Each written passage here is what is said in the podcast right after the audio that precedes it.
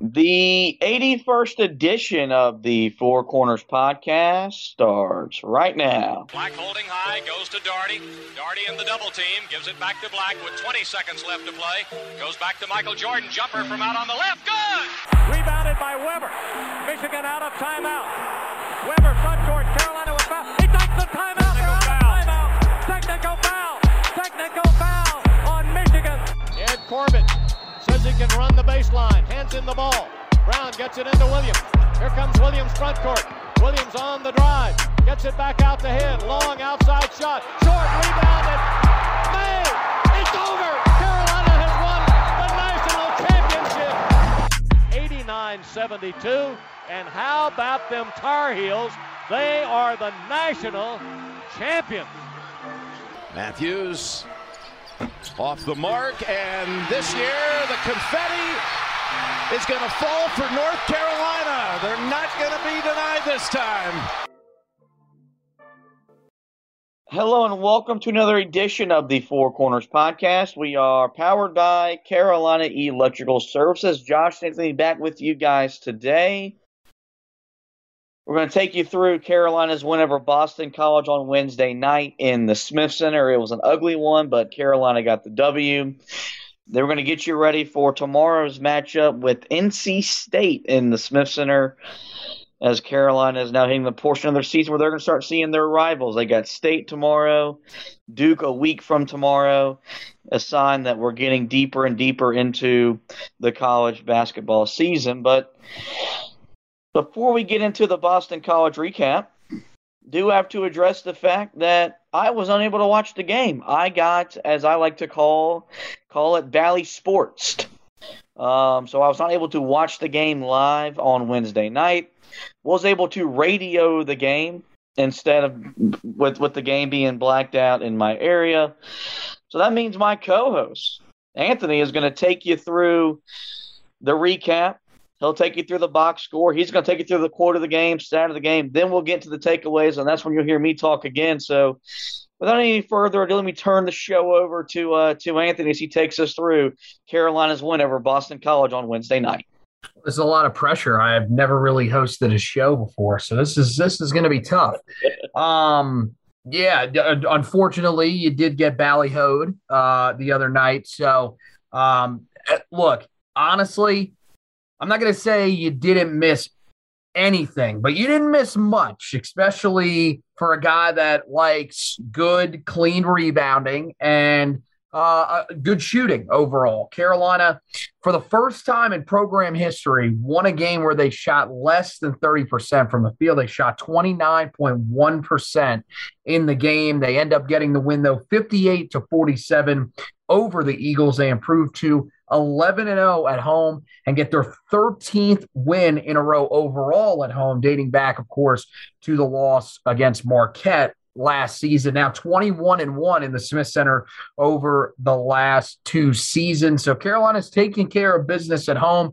And this was another one, you know, back to back games now. Uh, that the final score has been a little bit ugly I, I think the first thing that we got to talk about here is, you know, it, for you, is it concerning the way that this team has looked in these last two losses? Because, uh, or in, in these last two wins, excuse me, following the two losses, because, you know, I, I think a lot of people looked at Virginia Tech, and, and, and I think we're thinking more of the team that we saw in the preseason from Virginia Tech that was that that's not really that good of a Virginia Tech team. Now you struggle in this game against Boston College. So are you getting to a point where you're concerned with the way Carolina's looking even in these wins?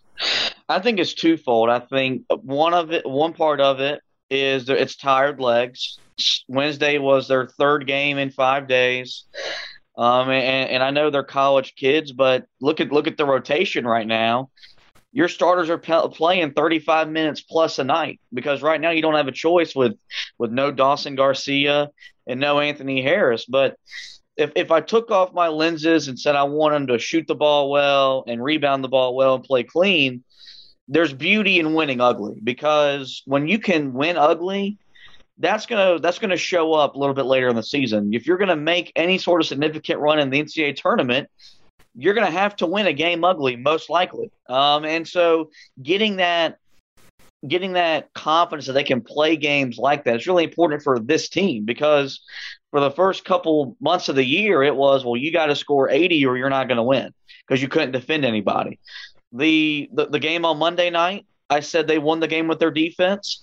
And the same could be said on Wednesday night as well. They didn't allow a point in the last seven and a half minutes of the ball game. Mm-hmm. That's that doesn't happen unless you're competing defensively. And I think that's a really big key or a really big step for this team that the challenge is going to be when they go on the road next week at Louisville. Does that same energy carry with them? Because it's been there at home for the most of the year, um, where they've competed for as close to 40 minutes on that end of the court.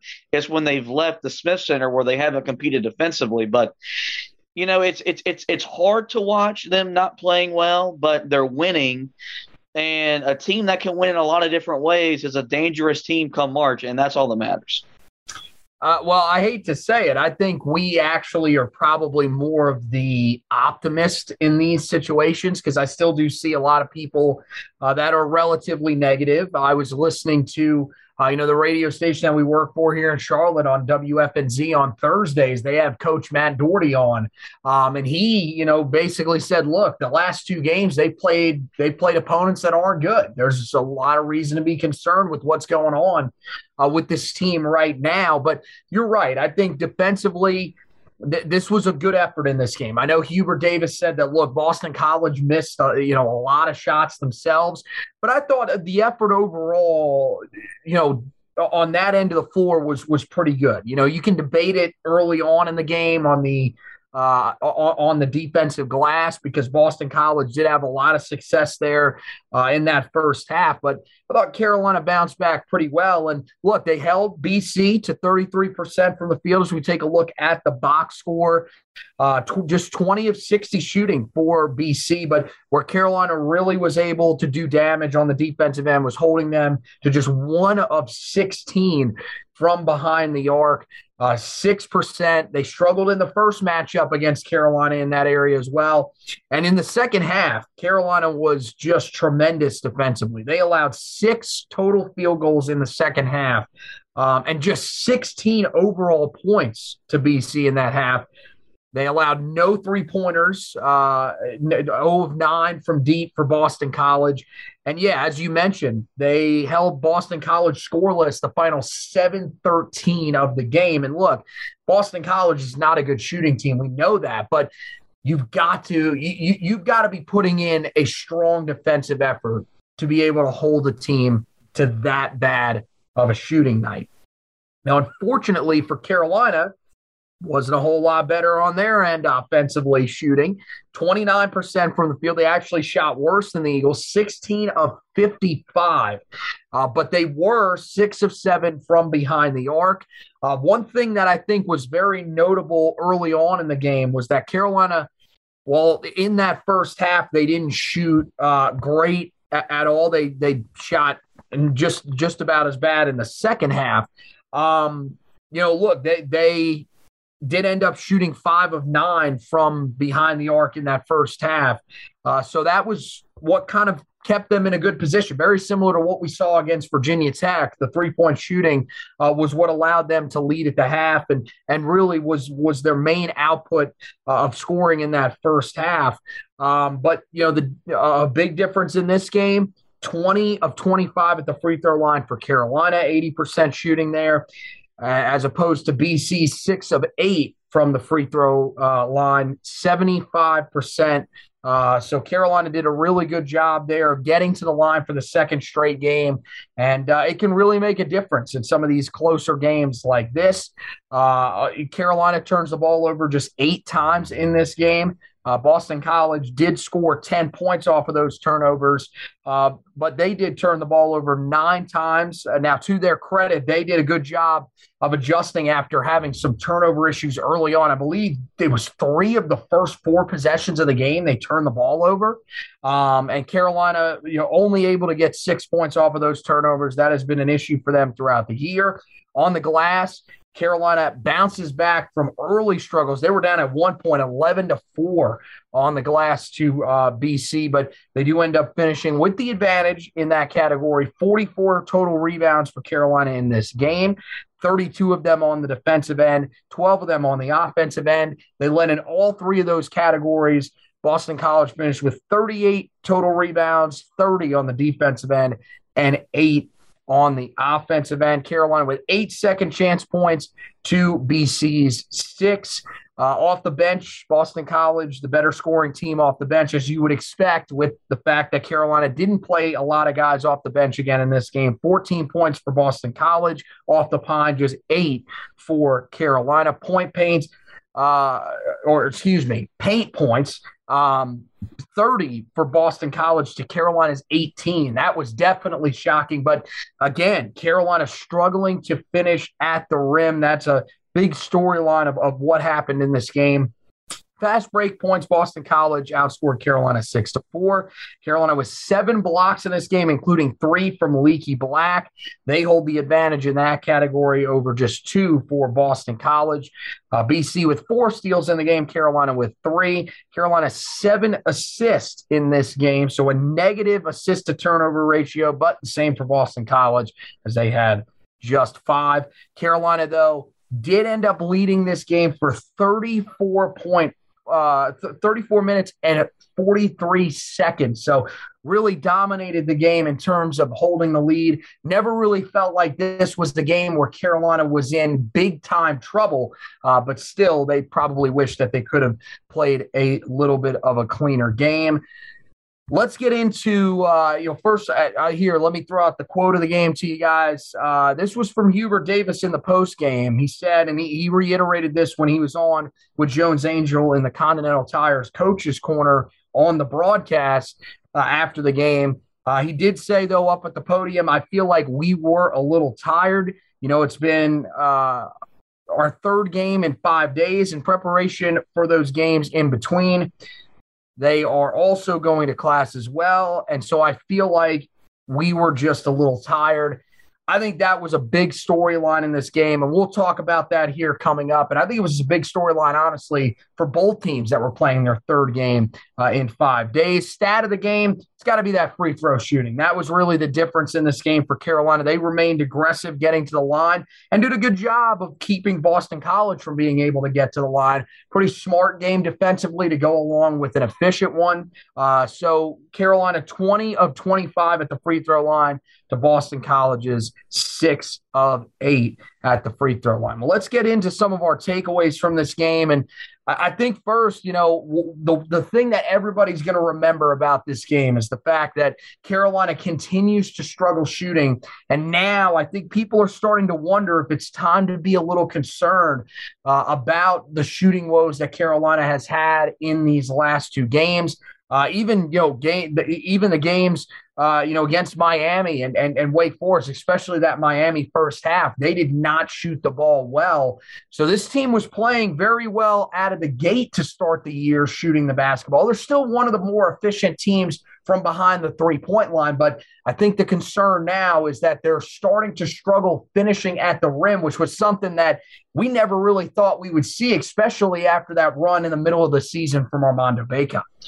Yeah, I mean, I'm not as concerned because I still think they're they're taking good shots more often than not. They're just not making them, and I think that's what you could just uh, attest to. Uh, a shooting slump, which every team at some point during the season is going to go through. Now, if we get back on here in a week or, or two weeks and Carolina's still shooting in the 30s or the low 40s, then maybe we'll have a discussion. But I still feel like for the majority of it, they're getting the shots they want to get.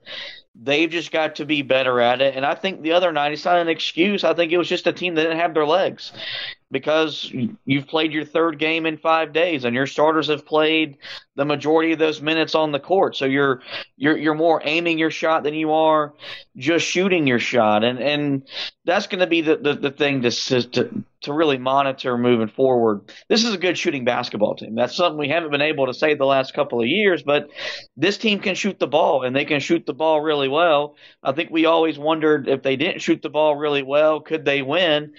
and they proved that the other night, which I thought was a really uh, was a really big confidence boost for the confidence boost for this group as they're still trying to find out who they are this season. Yeah, and, and you know I I think one of the things that's got to be pointed out with Bacot is he did end up having his hand wrapped the other night.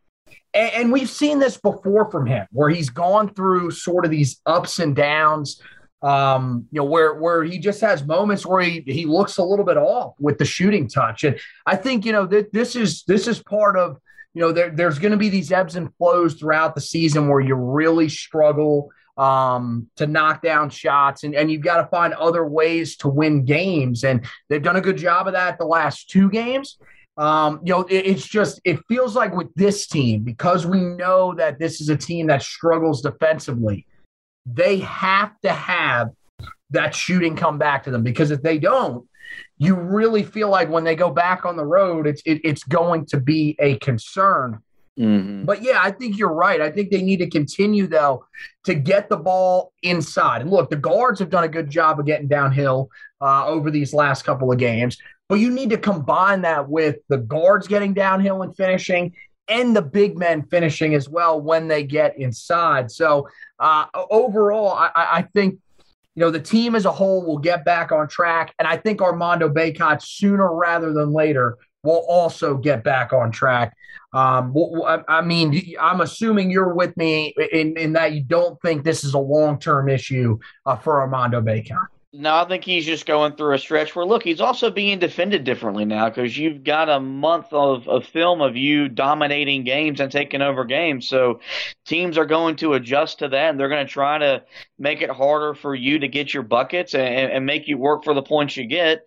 So you've got to counter that and be stronger around the rim and just be mindful of, of, of what's going to happen. And at some point the ball is going to go in the basket. He's been too good this year to where he's not going to make those shots. Um, and it, it's just he'll have to make slight adjustments throughout his game as teams adjust to him. Well, one of the areas where Carolina's made an adjustment over the last two games is their, you know, effort defensively. We questioned it, you know, in, in the two road games against Miami uh, and against Wake Forest, but Carolina's bounced back in the last two games. They they've played relatively well in terms of their effort level defensively. And again, you know, Boston College is not the greatest shooting team. They're not going to play many other teams that are going to shoot as bad as the Eagles did uh, the other night. But I think you're you're seeing Carolina is showing the effort at home uh, but you, you just really need that effort to start showing up on the road. But I thought they did a great job in this game of taking away the lane. We knew that could be an issue. These are guards. Uh, the, the, the Langford brothers are guards that really like to drive the basket and, and, and do so aggressively. And Carolina did a really good job of taking that away, not letting it break them down. And, uh, you know, I think for the most part, the reason why Boston College got some of those early baskets and why they were only down two at the half was, you know, they were able to get some good post position. But Carolina made the adjustment in the second half, took that away. And, and, and I think that's kind of what we're looking for from this team, where even if they do have a slow start to games, they're able to bounce back and make those adjustments in the second half. Yeah, I, they wouldn't have won their night if, if they hadn't competed defensively. Mm-hmm. You you hold a team for over seven minutes without a without a point. That's that's real. I don't care who the opponent is, let alone a uh, ACC opponent. So it's it's it's bottling that up. It's carrying that over into tomorrow, but then it's carrying it over to the road, and it, it's like on the road. It, it comes down to some of its energy, and then it, it's like the communication just breaks down in the building the other night they fought, they scrapped because they didn't have a choice. And maybe they need to go play a road game where they're not shooting the ball worth the crap at all, and they have no choice but to to play defense to give themselves a chance. And it's it's it's been it's been frustrating to see, but it also makes sense as a team that is adjusting to to playing in live arenas on the road. They didn't do that last year until the NCAA tournament and then or the ACC tournament and of course the the uh, the NCAA tournament that was limited crowd. It wasn't even some of the crowds they've they've seen already. What they're still going to see with the trip to Louisville, still got to go to NC State, still got to go to Cameron Indoor Stadium as well. But you have to like what you've seen after that Wake Forest game because after Wake Forest, you could have questioned if this team cared defensively. They've shown the last two nights or their last two games that they do care. It's just now finding a way to carry over that same energy, that same that effort, that same toughness when you're not playing in the friendly confines of the Deanie Smith Center. Yeah, and and I think we're just looking for that point in the season where it starts to get back on track. And and who knows? Maybe this homestand is is where that defense mm. Gets back on track and and really is able to just close it out. And again, we're not even looking for them to be as good as they've been at times at home defensively or even in what is pretty much an anomaly at this point that we've learned uh, in the game up at Boston College where they shut them down defensively. We're looking for just average performances defensively on the road. And it feels like this team's more than capable of, of giving that to us. It's just they have to show us uh, that they can actually do it. But, you know, I, I think it, it's showing that the message seems to be getting across at times. Now it's about, again, that thing we've talked about so much consistency. You have to be able to start doing it night in and night out. And hopefully that's, you know, a characteristic of this team as, as they kind of grow throughout the season. We've seen it before where Carolina teams grow more consistent as the year goes along. You need that to be the case uh, in this one. One of the other guys that, you know, over these last two games has, has really sort of stepped up, and this has been on the offensive end. And I know people are saying, well, why are you talking about an offensive performance in a game where you ended up shooting 29.1% from the field? Well, look, Leaky Black deserves to be talked about here for his performance in the last two games. He had eight points in this game the other night on two or three shooting, three or four from the foul line. And he did hit another three pointer in this game. He actually led off the scoring with the three pointer that he hit early in the first half. You know, again, eight points. It, it's not mind blowing. This isn't a guy that's going to light up the stat sheet offensively. We know that. But it seems like when he can give you something on the offensive end, it, it, it can be enough to be the difference in the game. So, uh, I, you know, I thought the other night was a great representation of that. He hit one of the biggest shots down the stretch of the game um, on a lay-in late that extended Carolina's lead to seven and pretty much put the game out of reach. So uh, I, I, thought once again he stepped up and, and played a big role for Carolina offensively in this game, and they kind of need him to be able to do that moving forward if they want to be able uh, to reach their peak of success. Yeah, I thought the other night, and even the game against Virginia Tech, he made the shots that we've been wanting him to make all season long, which is when the opportunities present themselves take the shot and make the shot. Because it, it's only going to open up the offense for everybody else on the court if they have to if if you force a defender to defend you. And, and I thought he he's really played well these last two games. Carolina doesn't win those two games without Leaky Black doing what he did. The other night, eight points, two of three from the field, made the three pointer, was three or four from the foul line, five assists, four rebounds, no turnovers, all while drawing the defensive assignments, and he did it all in 38 minutes. And and that that's a key. He he is he is the glue guy for this team. As as much flack as he's gotten from myself and a, and a lot of Tar Heel fans. You you take Leaky Black away from this team, and this team would have been in shambles at certain times, especially on the defensive end of the court. And it's it's going to be unfair to ask him to be an offensive uh, producer night in, night out. That's just not who he is. But when the opportunities present themselves, he needs to be able to take advantage of them. He did that the other night, and it's only going to help his confidence. And like I said, if he can take a couple shots a game and make them, it's only going to open up the floor for himself and his teammates. And and and then he'll do then Carolina's offense will take it take it to another level in the half court.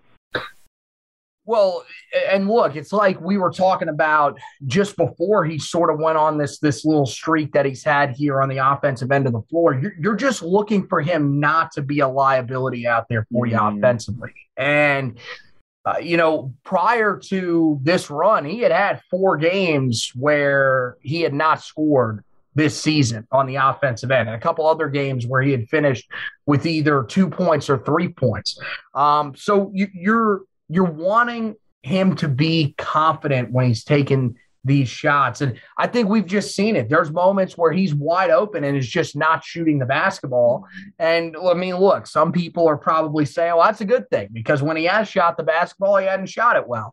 But you you can't have a guy out there that a defense can literally just leave wide open because then it's going to sort of clog up the paint, like we've talked about. That's the thing. We wanted to sort of spread teams out because we wanted to, you know, allow the guards to be able to drive the paint. Well, if you've got a guy that's not really doing anything on the wing for you, they it makes it easier for them to be able uh, to try to take away those paint drives um, and, and, you know dare you to kick it out to Leaky Black and dare him to shoot it. So I think the fact that he is looking a little more confident and that he is able to do something offensively with the ball is extremely encouraging. And look, the other night again, he also had a pretty good defensive game. We, we have been critical of him the last you know few games of of not being the guy that we needed him to be on the defensive end of the floor. Bounced back, had a really really good game the other night,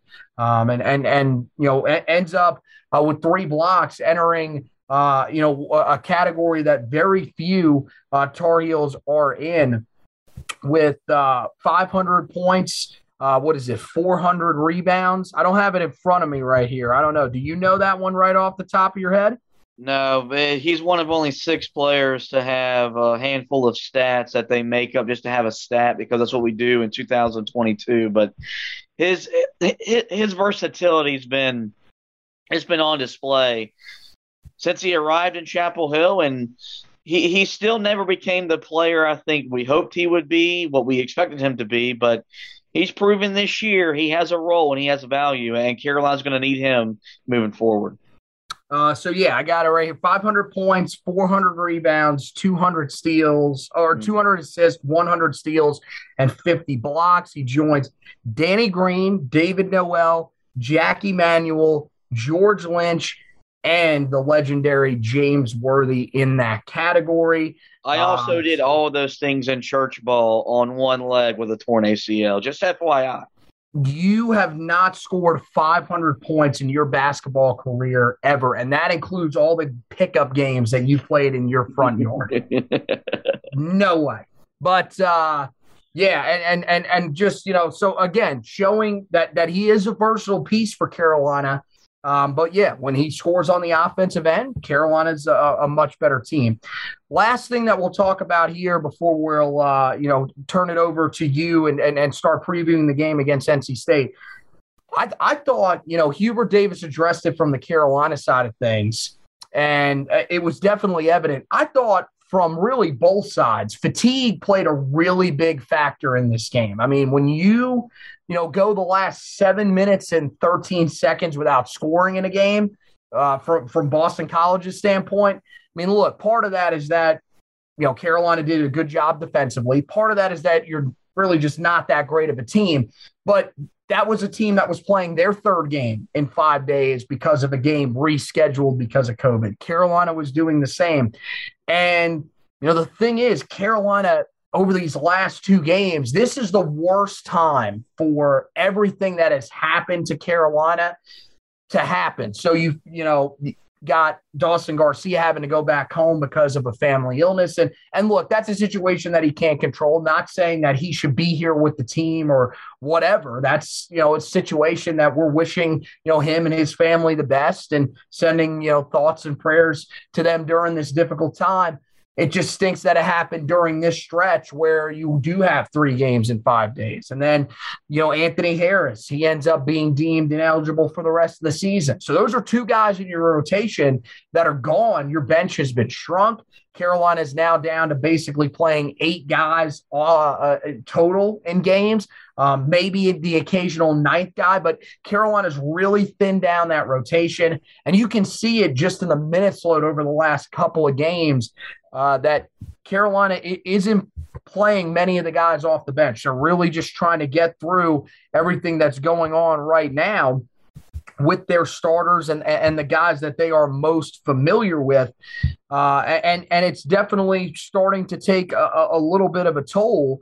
I mean, Carolina, look over the last two games, the starters have played a combined 352 minutes, as opposed to the bench group, which has played just 47. So th- this is a, a little bit of an issue. I think even going into this game against State, I know that Carolina, you know, had the extra day off in between, but I, I don't know if I'm really saying that Hubert Davis needs to do a better job of, of managing this because I feel like you are kind of limited with some of the guys that are out there. I mean, we're talking about the eighth guy in your rotation being a guy in Puff Johnson who's still coming back from injury. So this is this is a tricky time for Hubert Davis when it comes to managing your starters and your bench guys. But it, right now, uh, you know, it, it's pretty evident that there is a little bit of fatigue that set in the other night and could set in in this game on Saturday against State. Yeah, I'll reiterate what I've said since the season started. Um, this is why you play your your younger players in November and December, especially you're still dealing with COVID. You have Dawson Garcia's family emergency pop up. Anthony Harris suddenly unavailable. So now you're not confident to put those guys in the game. And, and I get it. It was a tight, tightly contested game and and all that. But as as well conditioned as these guys are, you can't expect them to play 35 minutes a night moving forward and think you're going to go very far. On the mm-hmm. flip side, you got to give them credit for every guy staying out of foul trouble because, especially when it comes to Mondo and Manek, if, if one of them get in foul trouble, Carolina's going to be really thin down low. But that's something that there's there's no way he doesn't regret not doing it. Um, I, you know, I thought Kerwin Walton getting 11 minutes the other night that was big. Justin McCoy got six, and then and Puff Johnson had five minutes, and but really impacted the game. It'd also be easier if those guys, when they came off the bench, they more of an impact. But I think it just goes back to that's why when you were up 25 30 against the Elons and the Furmans and the App States, give those guys run because it, it, it's it's going to be important for them. You were hoping this year, but most importantly next year. And you're in a situation now where you could really use those guys to just give you two or three minutes, but you don't have confidence to put them in the ball game. And at some point, if had they lost the other night, you couldn't come on here and say that they lost because they were tired, but it would have played a factor into it because their legs are tired, and hopefully this this two days off between games on set before tomorrow night's game against NC State will go a long way for them in their recovery. And and but but then they turn around they play again on Tuesday. So they've really just got to weather the storm. Hopefully you get Dawson back in a in a in a friendly time manner, but this that this is why you play as many players as you can in November and December because that way if you get into this situation you'd be more confident to say D'Marco or Dontrez, I need you to give me three or four quality minutes, which right now he won't say it publicly. He's not confident in those guys to play big time roles in big time games. He's not confident in them to play any role. I mean, he showed it the other night. They did not step on the floor at all in a game where you had your shortest rotation of the entire season. One thing that I think is going in their favor right now is that you're playing teams, the last two teams that you've played are not deep basketball teams. When you start getting later into your schedule and you start facing some of these teams that can go a little bit deeper into their bench, which you'll see that when you play Duke in, you know, next weekend. Um, so that that's really where it's going to start, where you're going to see teams that are much deeper and, and, can give you some trouble with how deep they are. That's the thing that's a little bit scary you know, when it comes to playing the guys more, yeah, I mean the fr- the, the freshman, yes. The problem is, is that one of the guys that's in the rotation, Puff Johnson, wasn't available due to injury. You had Kerwin Walton, who had to, you know, you could have played him more uh, before you got into conference play and even early in conference play, but he had to go through health and safety protocol. So that was another thing that kind of threw a little bit of a wrench into their plans this season because who was the other guy that was out for a little bit of time and didn't get to, you know, get a little bit of extra playing time so that he could be prepared for these moments. Justin McCoy was in health and safety protocols at one point. So all of these guys that are deep were originally deeper bench guys for you. Um, you know, really beyond your main six that you roll with. A lot of them, you know, have had their their issues of either not being put on the court by the coaching staff or you know not being able to be on the court because of the health and safety protocols. So it's you know that that's one of the challenges that you've got to negotiate right now. And uh, yeah, I think that's one thing that Hubert Davis needs to look at going forward because we think that, you know, as far as we know, um, you know, and, and what we've seen so far over the last couple of years, uh, that could be one of those times of the year, November, December, where COVID starts to pop back up year in and year out. So they're going to have to be prepared for that moving forward. That's going to be an element uh, that you're going to have to deal with moving forward. So we'll see how they end up navigating that and how they end up navigating that fatigue in the game on Saturday against NC State. Speaking of that game, we're going to preview that one when we come back. Uh, but first, we'll let you hear from the sponsor, DraftKings, and uh, you are going to give us uh, a little bit of an offer here for uh, NFL uh, Championship weekend. So here's that ad from DraftKings. We'll be back right after this. Four teams remain in the NFL playoffs, and that means only four teams left for you to bet on DraftKings Sportsbook, an official sports betting partner of the NFL. Counting down to Super Bowl 56, new customers can get 56 to 1 odds on any team. Bet just $5 and get 280 in free bets if your team wins. Not a new customer? You can experience the conference championships with the same game parlays. Combine multiple bets from the same game for a bigger payout. The more legs you add, the more money you can win. DraftKings is safe, secure, and reliable. Best of all, you can de- you can deposit and withdraw your cash whenever you want. Download the DraftKings Sportsbook app now and use the promo code TBPN, the Basketball Podcasting Network, and get 56 to 1 odds on any NFL team. Bet just $5 and win 280 in free bets if your team wins. That's promo code TBPN for 56 to 1 odds at DraftKings Sportsbook, an official sports betting partner of the NFL. You must be 21 or older, New Jersey, Indiana, or Pennsylvania only. New customers only. Minimum $5 deposit and $1 wager is required. One per, one per customer. Restrictions do apply. See DraftKings.com slash sportsbook for details. If you have a gambling problem, call 1-800-GAMBLER. Really hope you guys are taking great advantage of all the great offers I've been giving you on the four corner side of things. Same for Anthony over there on the Heel Tough blog side of things. Let's dive right into NC State. The Wolfpack visit Chapel Hill tomorrow, and they bring with them, as they usually do, the losing record because, well, they're a losing they're a losing program. State comes in with a 10 and 11 record overall, just three and seven in the ACC. Big reason why, and I really hated it for them because the, the kid's a really good player. They lost Manny Bates for the season, and it really just affected them from top to bottom. But with him being out for the rest of the year, it has allowed Dereon Seabron to to really emerge. He leads the team in points, assists, rebounds, and blocks. Anytime I've watched NC State, that kid is going off, and he's going to be a, a, a big time part of what State's going to try to do tomorrow night. They only got three guys averaging double figure scoring. You got Jericho Hellems, who averages 14 and a half points per game. And then you got Terquavion Smith, who averages 14.4 points per game. Both of them trail Seabron, who averages roughly 19 points per game. But Kevin Keatts' squad is they've had a rough year. Um, as I mentioned, a lot of that is due in large part to the injury to Manny Bates, but um, they've they haven't had the type of season they expect they wanted to have or expected to have, and and frankly, the NC State program under Kevin Keatts' watch hasn't had the type of success I think many people uh, within the NC State program expected, and a lot of people around the ACC expected them to have because when he came over from UNCW, we we really people had a lot of high hopes and high expectations for him. And he you know he upset Carolina his first year in the Smith Center. He's got a win over Duke as well but it hasn't all culminated into NC State really returning to a premier player in the ACC, which was, I think, what the hope was when he was hired.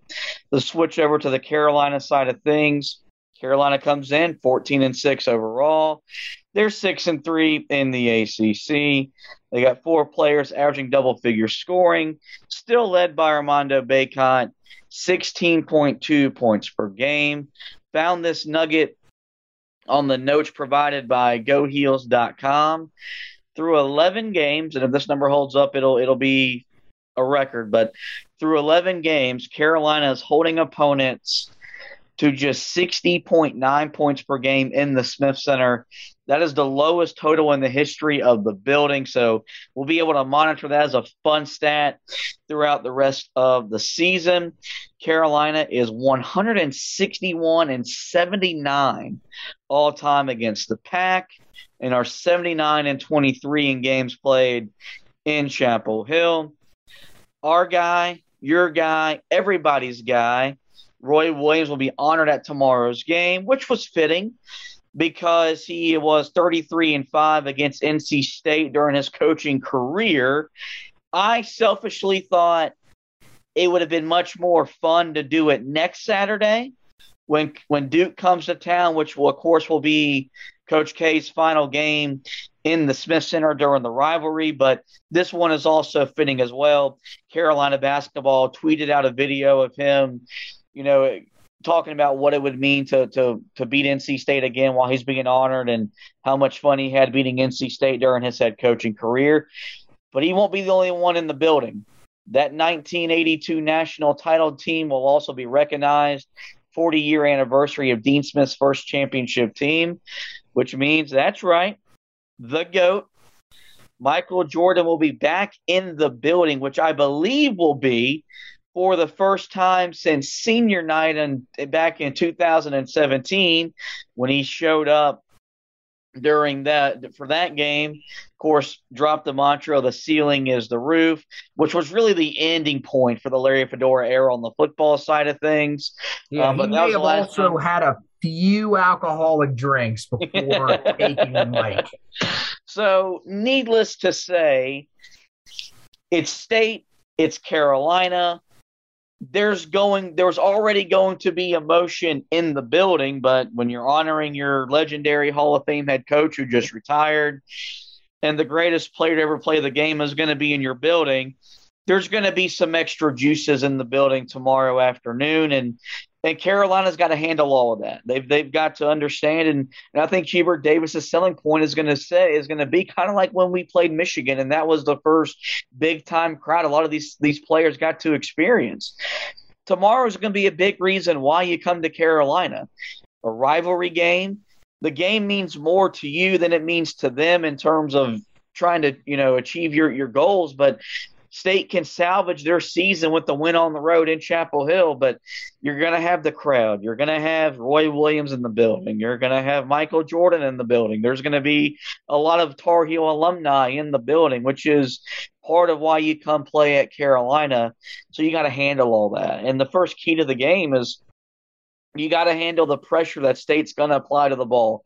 This isn't a normal Kevin Keatts team where they're going to press for 40 minutes and do it in a full court fashion, but they're still going to pressure the ball. They're still going to make you work to try to get your offense, especially coming off the last performance you had on on Wednesday where you shot 29% and luckily you were able to win the game, but you didn't you didn't play very well on offense. So this has been something that's kind of like with the, the defense at, at home. Carolina has been very good at protecting the ball. The other night, just eight turnovers. You go back earlier against Virginia Tech this week, single single digit turnovers as well. But they they didn't see the pressure they're going to see, the traps, and then the double teams that you're going to see from NC State. So the very first key is, and it, it really comes down to Caleb Love and R.J. Davis, and it may be even so Leaky Black now uh, as well. Handle the pressure beat the double teams, make smart passes, make good passes, and and, hopefully, if you do all that, it'll allow your offense to, to get back in rhythm and start functioning at a high level once again.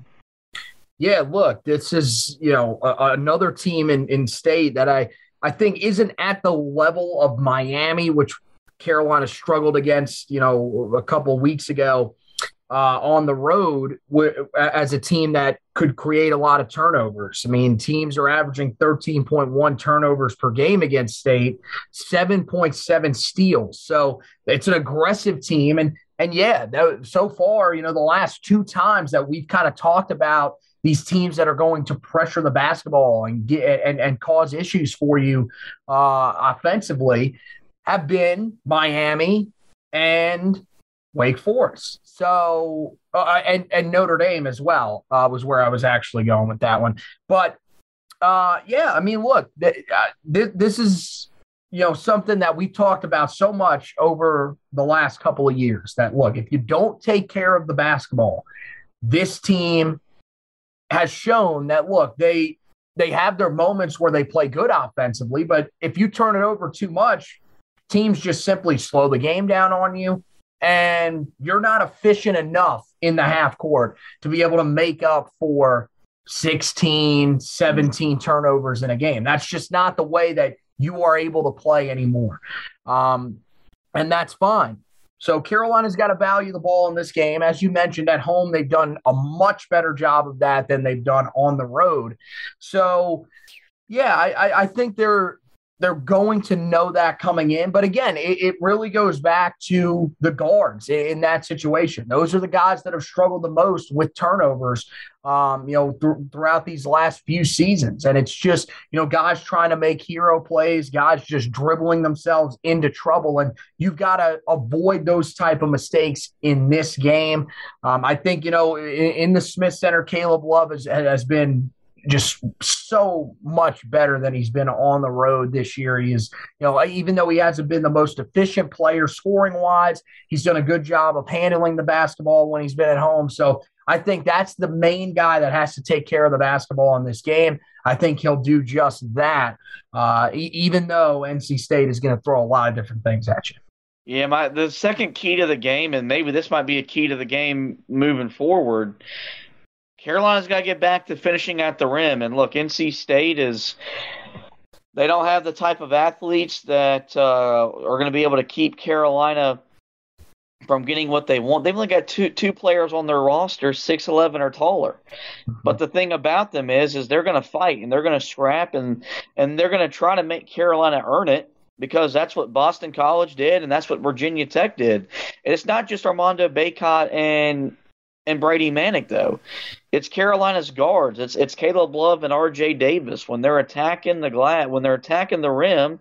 They've got to be strong enough and confident enough to finish through the contact and and then embrace the contact, invite the contact, and you know there's over the years, Carolina's been labeled as a soft team, and I, if if there's a team that's earned it, you could argue this team has earned it because they have had moments where they have five, six, seven shots at the rim in a possession and they don't finish.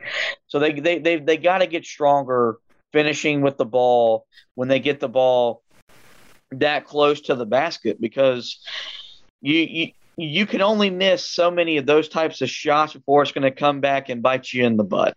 You got you were able to get by Virginia Tech. You were able to get by Boston College.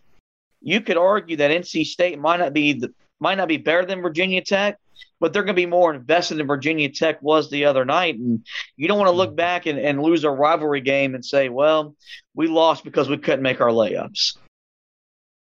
You, you, and you're right. They don't have the size inside.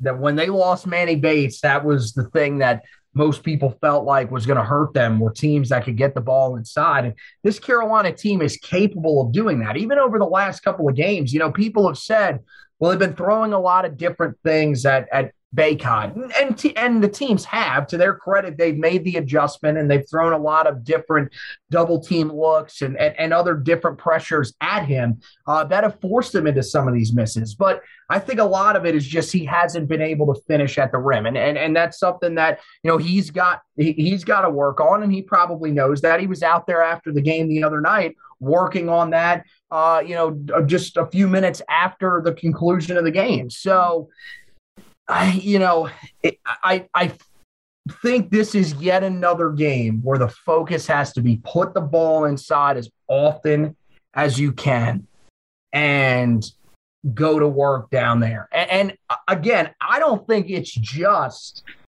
uh, it, it should all just be on Armando Bacot in terms of you know offensively making things happen down low. I think there's been too many times where you've just seen Brady Manek be way too passive when it's come to trying to go on the block. He, he's settling for trying to take these outside shots. Go down low because this team is not going to have this. This is one of the smallest teams that you will play this year because they do end up. I mean, they, they got a guy in, in Ebenezer uh, Dowuona, who plays 26 minutes a game. He starts every game for them.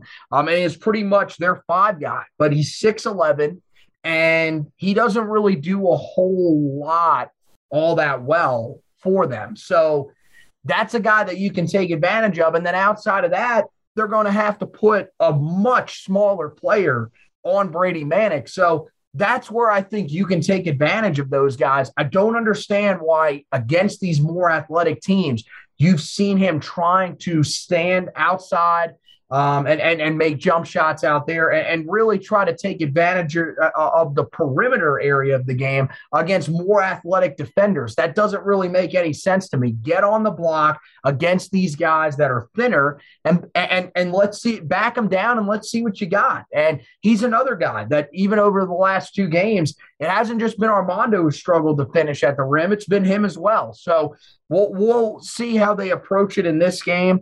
But I think these last two games, that's going to be sticking in their mind on Saturday in this one. And hey, we've had our opportunities in these last two games. Let's be honest. If we finish those opportunities, we probably win both those games by 20 points or more. So they need to be able to take advantage inside. And, you know, I, I feel like this is one of those games where historically, even when Carolina's come in and they've had some of these moments, these ups and downs where they haven't finished well at the rim, this, these games against NC State are usually the games where you see them sort of round into form and start to finish well at the rim, and I think they'll do that in this one. The final key to the game is is outside of Armando Bacot, Seabron might be the best player on the court. Mm-hmm. As I mentioned, he leads their team in points, rebounds, assists, and blocks. Pretty impressive. If their record was a lot better, he would be the clear front runner to be the ACC Player of the Year, and he'll he'll have an argument to still do that when you're leading your team in all those categories, despite your team not having a good record you cannot let him completely take the game over, which he's more than capable of doing just that. And I think that was something that, um, you know, uh, against Wake Forest, it was don't let Alondes Williams take the game over, and you got beat by Jake LaRavia. Here's the thing Hellems, Smith, they're good players. They're, they're ACC players they're not as good as the Laravias, the McGusties, the other guys like the, the the the Robins to the Batmans of their teams that can effectively beat you. So you you you have you cannot let Seabron dictate what you want to do on both ends of the court. He has the capability to to dictate what you do, but you can't let him. And I think it's going to be something where this will be one of the toughest assignments that whoever draws him for the majority of the game, and this this should be a game where he gets multiple defenders. You try to wear him down, use the length of of Leaky Black, use the physicality of Caleb Love, use the the the toughness that RJ Davis is going to play defense with. You can't let this guy take the game over. You can't let him get comfortable. You can't let him get confident. He, he's going to get his points but you got to make sure he earns those points. You're not just giving him free free walks to the basket. So that's my final key to the game. I feel like if you limit his impact on the game, you've got a relatively good chance of getting another win over NC State. Well, there's no doubt that he should be circled on the scouting report. Uh, I mean, he, as you mentioned, he, he might be the most complete guard in this conference this season. I mean, he's averaging 9.2 rebounds to game to a, a, game to go along with those 19 points per game. I mean, he can really do it all for him. And he's six seven, so he, he's a little bit of a, a, matchup nightmare. Now the good news is is that he's only shooting 24% from the outside, so he's not as big of a three point threat as some of the other guards that you've played uh, here recently, like Isaiah Wong, Cameron McGusty, um, Alondes Williams. Those are the types of guys that that have hurt you a lot over these last couple of games. But still, he's a versatile guy. He's going to want to take you to the rim. So Carolina's got to be prepared for that, and that's an area where they've had some trouble. They, they, you know, as we've said, they've struggled throughout the year at containing uh, off the dribble. So they've got to be able to do that in this one. Yeah, this is one where I, I like what you said about switching guys on and off, trying to keep, you know, throw different guys at them. Leaky's going to draw the majority of this assignment. And look, there's been times this year where he's looked really, really good against some of those big names. Uh, Michael DeVoe is the guy that sticks out the most, but there's other times where he struggled against some of those guys that he's drawn. This one, I think you're, you're Leaky is your best matchup because Seabron's six seven. So he's got the size to shoot over some of these smaller guards. That's why you're going to want the taller Leaky to be matched up with him more often than not. Um, shockingly, I can't believe this is actually true. I may actually be a little higher on Hellems and Smith than you are. I think both of those guys are more than capable uh, of scoring against you. Um, I wouldn't put them up there with the combination of Alondes Williams, uh, Daivien Williamson, and Jake LaRavia, but I do think that uh, this is a, a, really solid group. And if Carolina is not careful, these are guys that could give you a lot of trouble. The thing that scares me with, with, with particularly with Hellems is that the matchup for him is going to be Brady Manek. And we saw back to back games, Manek get taken advantage of having to go out and defend on the perimeter. Mm-hmm. I, I, mean, he's played better over the last couple of games. I thought he did a, a, a really solid job against Keve Aluma. So we'll see because I don't, I, I know that Aluma has not had the season that many people thought he would. I don't think Jericho Hellems is a better player than Aluma, but I do think that it's something that Carolina has to be aware of. I would like to see them throw some zone out there against them. I just don't think that's going to happen ultimately.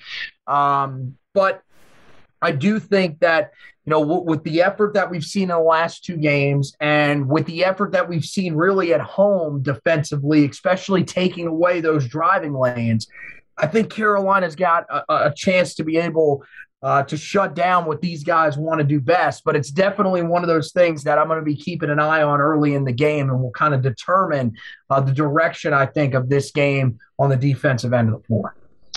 Carolina enters with an 82.8% chance to win tomorrow. I don't know how much of a chance State had to win the game to begin with given the fact that Carolina is undefeated at home and they're just a different team in the Smith Center, you add in Roy Williams' presence and Michael Jordan's presence, you're probably going to get the second best crowd of the entire year right there behind the Duke game, which we'll have one week from tomorrow. I think I think Carolina is treating this, or hopefully they're going to use this three game homestand as a springboard to to really get them back to where they want to get to after a disappointing week last week. I, I, know they haven't played very well on the offensive end of the court, but I do think they have improved as a basketball team in a lot of different ways, and then we're getting more confident as well. I think they're going to win, and, and, and I, I think I don't think it's going to be a blowout by any means of the imagination, but I think it's going to be a lot cleaner a lot prettier than the first two wins earlier this week, and I think Hubert Davis will earn his first win in the rivalry. Uh, yes, no doubt I'm picking Carolina to win this game. I will never pick that team in red uh, or the team in the darker shade of blue. Um, but yeah, I, I think this has always seemed to be sort of a, I'm not going to say get right game, but this is a game where usually Carolina comes out and plays one of their best games of the season. And I know, well, maybe that's a thing only under Roy Williams. I saw somebody today say, well, you know, I heard Hubert Davis talking about NC State and the, and the matchup against them. He, I don't think he really cares as much as Roy did. Okay, well, first of all, that's really hard to care as much as Roy did. You could almost make the argument in some circumstances that this was a rivalry that Roy Williams, you know, cared about. I'm not going to say cared about more, but he definitely, I think, had some more hatred for NC State than he did for Duke because I think of the the, the respect factor with Mike Krzyzewski on the other side, where he didn't really have that for NC State because, frankly, there's not a whole lot to respect about them in, in, his time there. When you win 33 of 38 games against them, I mean, there's not really much to respect on the other side. Um, but but but I think that's crazy. I think Hubert Davis knows how important this game is. I think the players on this team know how important this game is. This is the team that you are supposed to take uh, you know, to take advantage of year in and year out. It's little brother. It's a team that has not had historical success against you. And once again this season, you are the better team. I, I know that Carolina's had their ups and downs. They are clearly the better, more talented team in this game. This this team that they're going to face is scrappy and and and feisty. I think that's the way to kind of describe them. They don't really get blown out. This is not like some of the other teams that Carolina has faced this season that they've beaten, where when they lose, they've been blown out. This is a team that seems to be in every game. So Carolina is going to have a fight on their hands. But I think the offensive struggles for Carolina can come to an end because this is a team that's not that great defensively for State um, so far this season. I mean, they're allowing opponents 73.7 points per game. So this could be a high scoring affair. Carolina's fared very well in those so far this season. Um, I think that, you know, it, it, it's been two off shooting nights for the guards from behind the arc. We've talked about how them having to make big shots from the outside. I thought they made a couple against uh, Virginia Tech, particularly late in the game, but overall they didn't shoot it great. It feels like this is one of those games where they will shoot it really well from the outside. And I think Armando Bacot gets back on track. I think there's going to be some extra motivation for him with it being state to get this thing back uh, going in the right direction, allow him to finish, you know, better inside. And I, I think Carolina, I, I, don't think it'll be a significant win because, as I said just a second ago, State's been a, a team that's fought throughout the season, has kept a lot of games close. But I think Carolina gets the victory over NC State and wins uh, their 14th straight in the Smith Center to get to 15 and 6 and be exactly where they need to be before they get ready to head back out on the road. There you go, guys. Both Anthony and myself predicting Carolina victories tomorrow over NC State.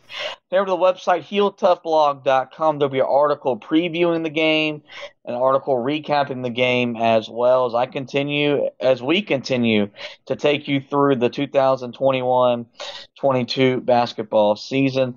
There's also football coverage up on the site as well. We are in the off season mode, so weekly storylines are back. But next week will also be the final national signing day for the 2022 recruiting period. So we'll have you covered on that front as well. As Anthony's keeping you updated on the latest going around going on around the Tar Heel football program. As for the podcast, you know where to find us. We're on the Basketball Podcast Network. We host through Megaphone, but you can find us on every major podcasting platform. Just simply search the Four Corners Podcast. We will show up.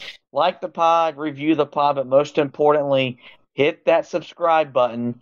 That way you don't miss any of the podcasts during the season. What is going to wrap up this edition of the Four Corners Podcast? Do you want to thank Anthony for not only co hosting, but actually hosting a segment of tonight's show? I want to thank you guys for listening. And as always, go Tar Heels.